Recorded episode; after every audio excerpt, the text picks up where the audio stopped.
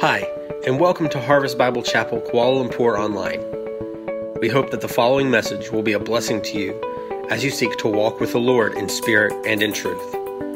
For more information about our church, please visit www.harvestkl.org or click the link in the description below.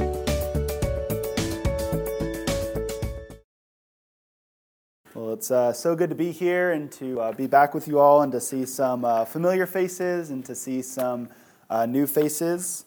Um, like Miles said, my name is uh, Andy, and I'm here with my wife Becca. We uh, normally have the joy of serving and worshiping at Gospel City Church in Kuala Lumpur, but we are um, happy to be with you all this morning.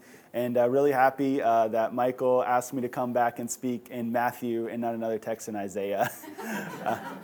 But uh, I'm excited to um, be here as you guys uh, open this sermon series on uh, Matthew.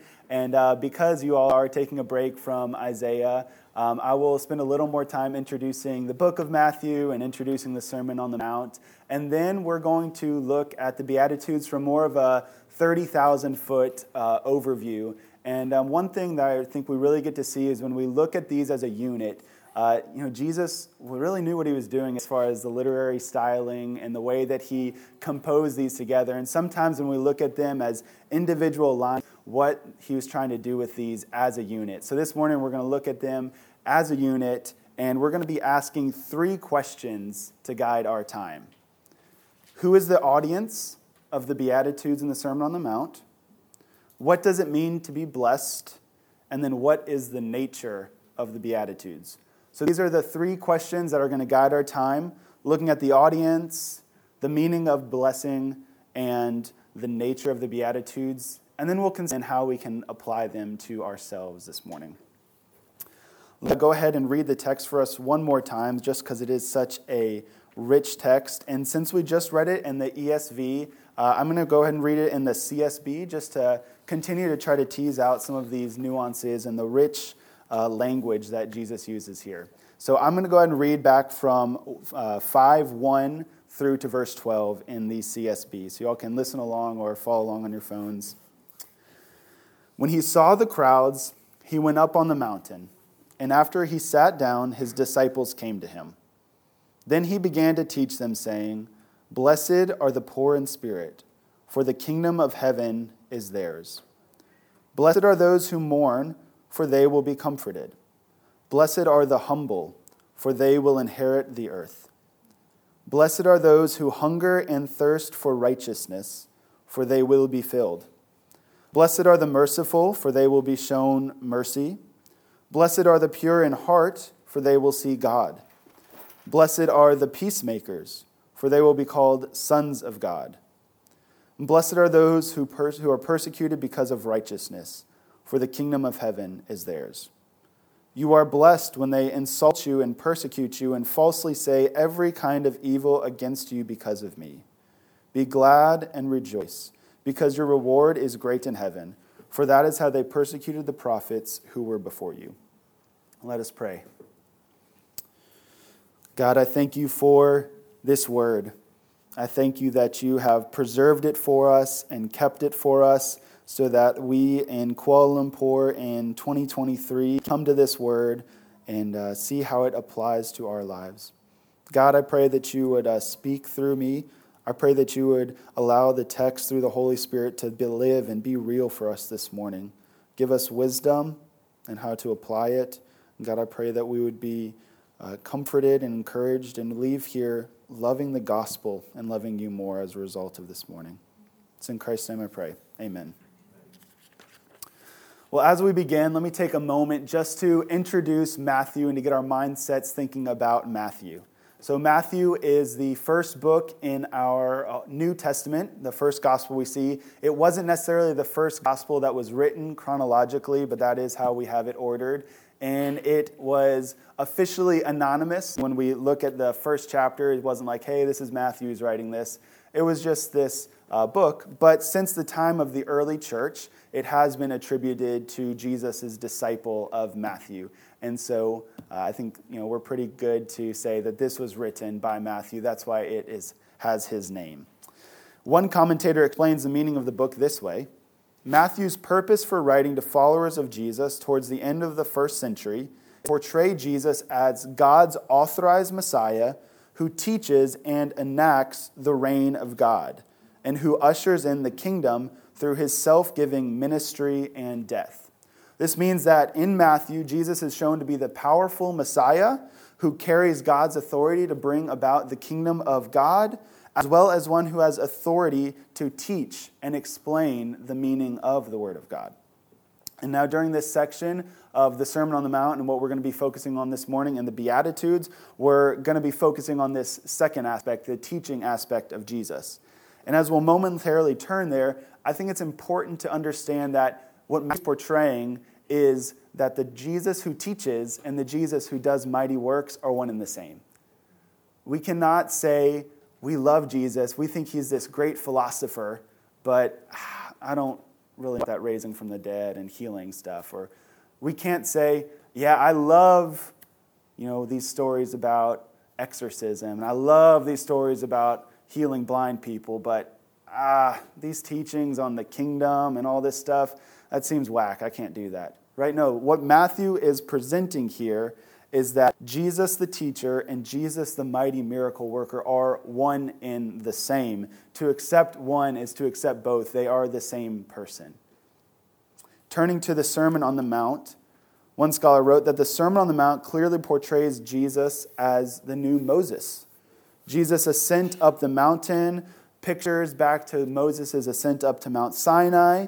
As in the Old Testament, mountains in Matthew are places of divine revelation. And the blessing pronounced by Jesus here in the Beatitudes recalls Moses' blessing back to Israel. The Beatitudes identify Jesus' disciples as the new, true spiritual Israel on whom God's blessings would rest. In other words, as Jesus is blessing his followers here, there's major implications for the way we consider the biblical narrative of salvation and God's people. And so that's just a little primer to get us thinking through the book of Matthew. We could go into this in a lot more detail, but there's so much richness to see in the text this morning in the Beatitudes. So, the first question that we have this morning is Who is the audience of the Sermon on the Mount and the Beatitudes? The question helps us to understand how to interpret and apply the text for us today. Right? We understand this and we do this um, in our lives every day, even without considering. Uh, if we read a text message or if we read an email and it doesn't seem like it's meant for us, this happened to me recently, I'll message back, um, I don't think this is for me, right? Because if we, under, if we get a message that we don't understand, oftentimes it may not be for us. And so understanding who the audience is helps us understand how to interpret and then apply the message. Now we see two different audiences mapped out in Matthew 5 1 to 2. Matthew writes that Jesus saw the crowds, and then he went up the mountains. The disciples came to him, and Jesus taught them. The primary audience of the Sermon on the Mount and the Beatitudes is the disciples. The disciples came up the mount after Jesus went up there, and Jesus taught them. However, there's a secondary audience. And Piper makes this point clear by helping us flip towards the end of the Sermon on the Mount in Matthew 7 28. There we see that when Jesus finished these sayings, the crowds were astonished at his teachings. The disciples are the primary audience of the Sermon on the Mount and the Beatitudes, but the crowds are present for, hear, and are astonished by the teachings of Jesus. So the first question we ask was who is the audience of the Sermon on the Mount and the Beatitudes? And from looking at Matthew 5, 1 to 2, and 7, 28, we see that the primary audience is the disciples, Eh, but there's also a secondary audience. Jesus knows the crowds are there, and he's intending for them to hear that. And all of this is going to come back a little later once we go through the text and make a little more sense. But just as we're coming to the outset, Jesus' primary audience, the primary people he's speaking to here, is the disciples. That's going to help us understand what he wants us to do with these Beatitudes and what it means to be blessed, right? But the crowds are also here, these that are not following Jesus as disciples and they're also meant to gain and understand something from this. The next question that we're going to ask this morning is what does it mean to be blessed? I don't know about you, but I don't use blessed a whole lot in my vocabulary day to day, but it's used a lot in the Bible. And perhaps one of the greatest questions we may have when turning to the Beatitudes is we see the word blessed nine times, and we're like, what in the world does that mean, right? We have this shallow understanding. I know a few years back, hashtag blessed was like this trending thing, and it could mean like you went to a restaurant, you went to the mamak, and they accidentally gave you two rotis when you paid for one. hashtag blessed. That's not quite what Jesus is getting at here, right? Our understanding of blessed, and it is still a blessing, sure, Bethany, but it's not quite what we're getting at. Um, and so the phrase blessed that we're thinking about here can be translated as happy or happiness, but I think even then, our emotional understanding of happiness doesn't quite reach the depth of what the original language was trying to communicate. Our happiness oftentimes is circumstantial and transient. Think about we get a good grade, we get a raise at work, there's no traffic on the commute, but then an accident comes and we're stuck in jam on the MEX for 45 minutes. Or you just got good news at work and then your text message goes off and there's bad news. All of a sudden, the happiness that we thought could never go away is zapped from us. Our happiness in our emotional life is transient, it is circumstantial. And so that doesn't fully capture what Jesus is communicating here. When Jesus is talking about blessed or happiness here, he's not saying that these people are temporarily or circumstantially happy or temporarily or circumstantially blessed. John Stott says it this way He says, Happiness is a subjective state, whereas Jesus is making an objective judgment. He is declaring not what they may feel like, but what God thinks of them and what on that account they are. They are blessed. This blessing is not the way they feel, but it's rather what God looks at them and says, You're blessed. This blessing is defined then by the end of the verse. So in verse 3, we see the result of this blessing is having the kingdom of God. In verse 4, we see the result of this blessing is comfort. Verse 5, to inherit the earth, and so on and so forth. So, what does it mean to be blessed? Well, it supersedes our transitory and circumstantial understanding of emotions today. To be blessed is to be declared by God to receive such things as the kingdom of heaven, as comfort, as mercy, as seeing God, as being called sons and daughters of God. Each verse shares a different result of blessing the kingdom of heaven, comfort, mercy. But together they paint a holistic picture of one who is blessed. These are not eight different characters of eight different people that are blessed. We see that by the literary structure. If you notice verse 3, which is what we see as first beatitude, and verse 10, which we see as the final beatitude, they both end by saying theirs is the kingdom of God. That's the bookend. And because of, and, and then the transition from the their language to the you language, we see verses 11 and 12 on the similar subject of persecution to be further um, explaining verse 10. But these eight beatitudes, they're bookended by this understanding of theirs is the kingdom of heaven. And in between that, we see that the people receive comfort, they inherit the earth, they're satisfied, they receive mercy, see God, become sons of God. The meaning of blessing is very deep in this passage. It comes not from our circumstances, it comes not from our actions, it comes from the declaration of God. These people are blessed because God thinks them and declares them to be blessed. And that leads us into our next and third question this morning What is the nature of the Beatitudes? So I want us to try an activity. I want to test out our grammar skills this morning. Very simple, just understanding the difference between present and future tense, okay? So we have eight reward statements or eight blessing statements. I'm going to read them And for the ones that are present, as in this person is currently experiencing this blessing, I want you to raise your right hand. If it is future, as in this person will receive this raise your left hand. No grade at the end, just uh, for us to kind of be active listeners and think through these things, okay? So if it's present, right hand. If it's future, left hand. We all got it? Okay. So there is the kingdom of God. Yeah, right hand is. They, they shall be comforted. They shall inherit the earth. They shall be satisfied. They shall receive mercy. They shall see God.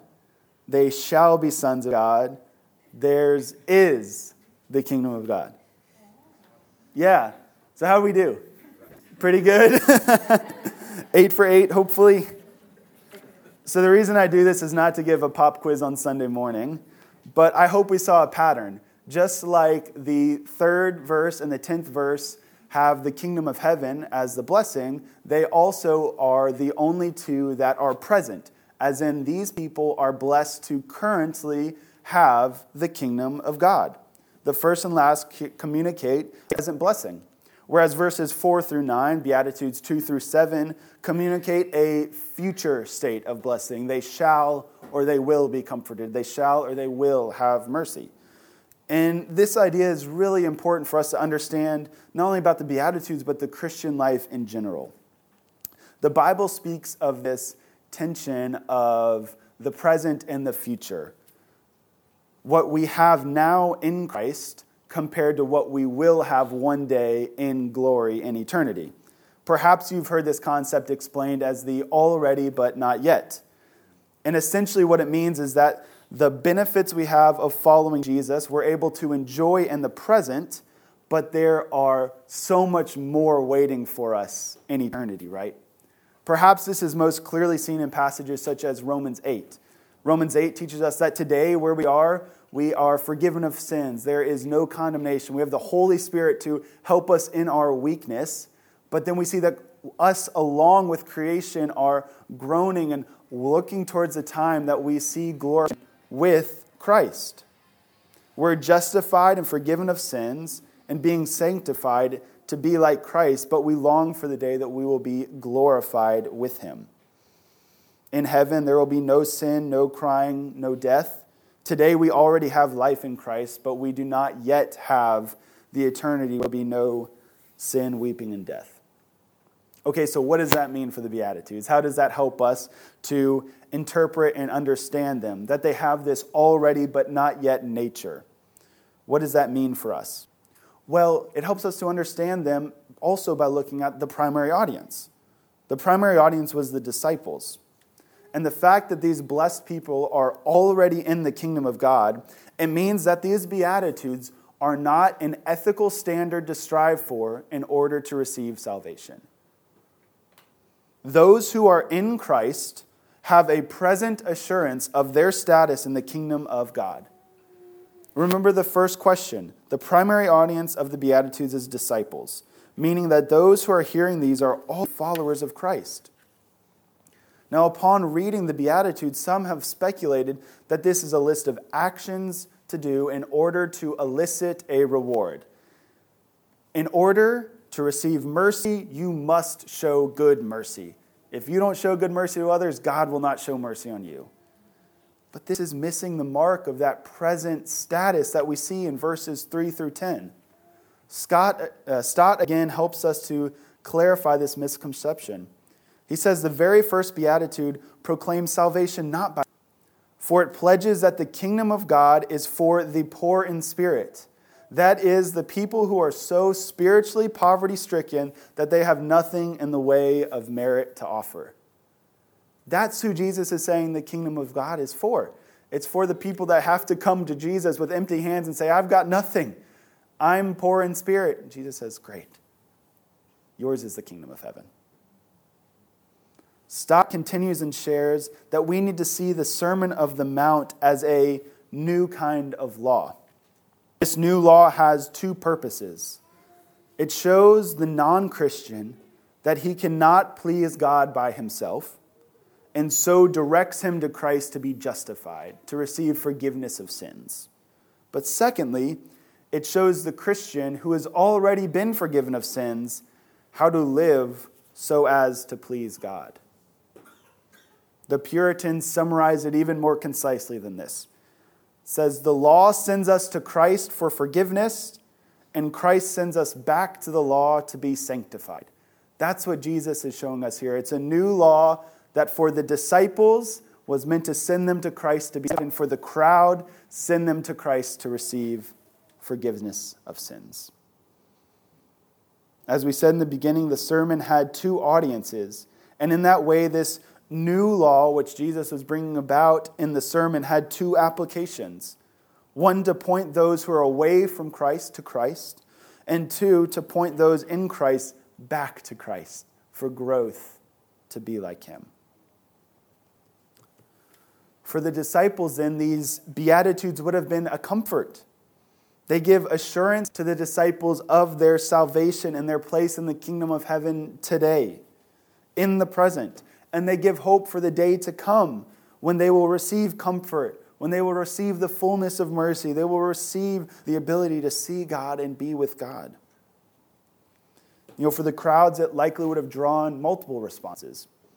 We know as much from Matthew 7 28 that they were astonished, right? But astonishment can come in multiple forms, right?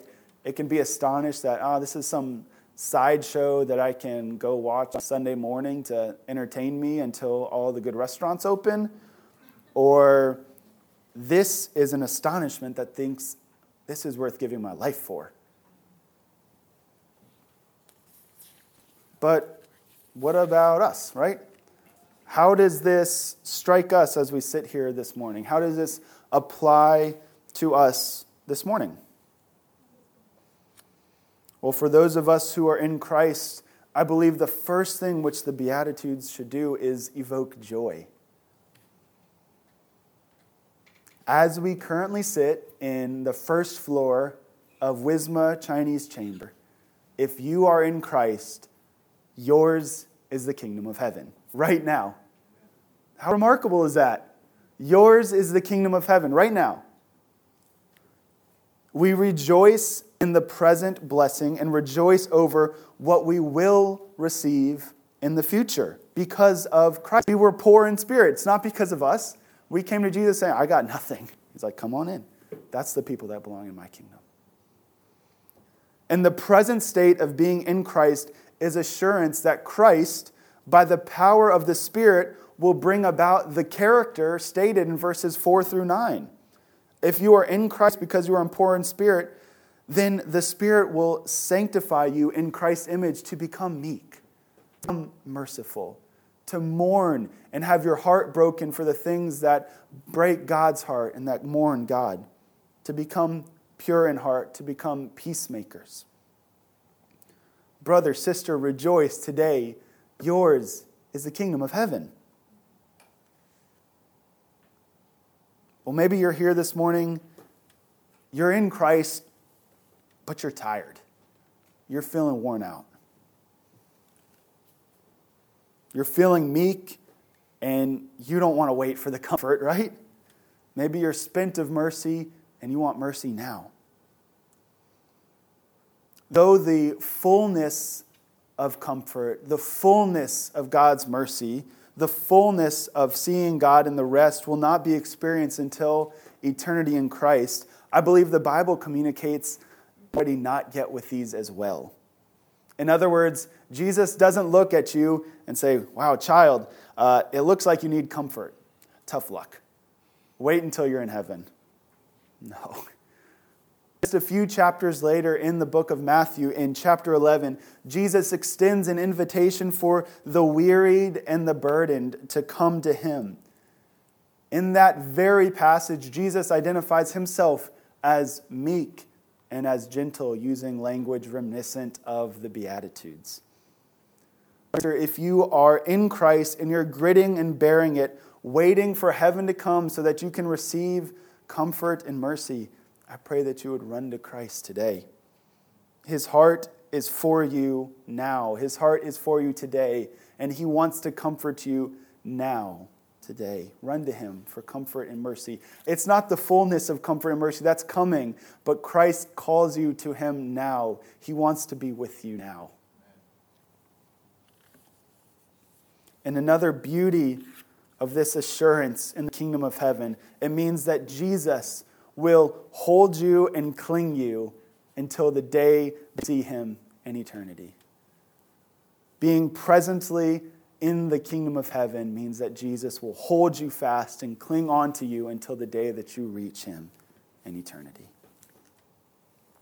Maybe you're here this morning and you're not in Christ.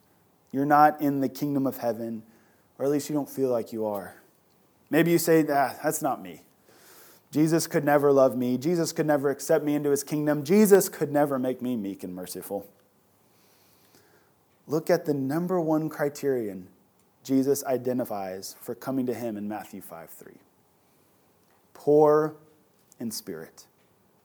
The one thing you need to do to come to him for salvation is the realization that you can't forgive your sins alone and that you need help. That's his specialty. Jesus specializes in the case of the unforgiving person. And that's all of us, right? None of us could forgive ourselves. None of us could wash away our sins. None of us could wipe away our sins.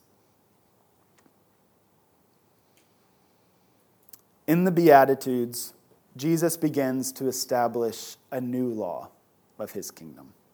These Beatitudes give assurance of blessing, both current and future, to Jesus' followers. It provides an invitation for the poor in spirit to come empty handed and receive mercy. Those who come to Jesus empty handed, theirs is the kingdom of heaven. Those who come to Jesus empty handed, he will hold fast and never cast out until they see him in heaven. Let us pray.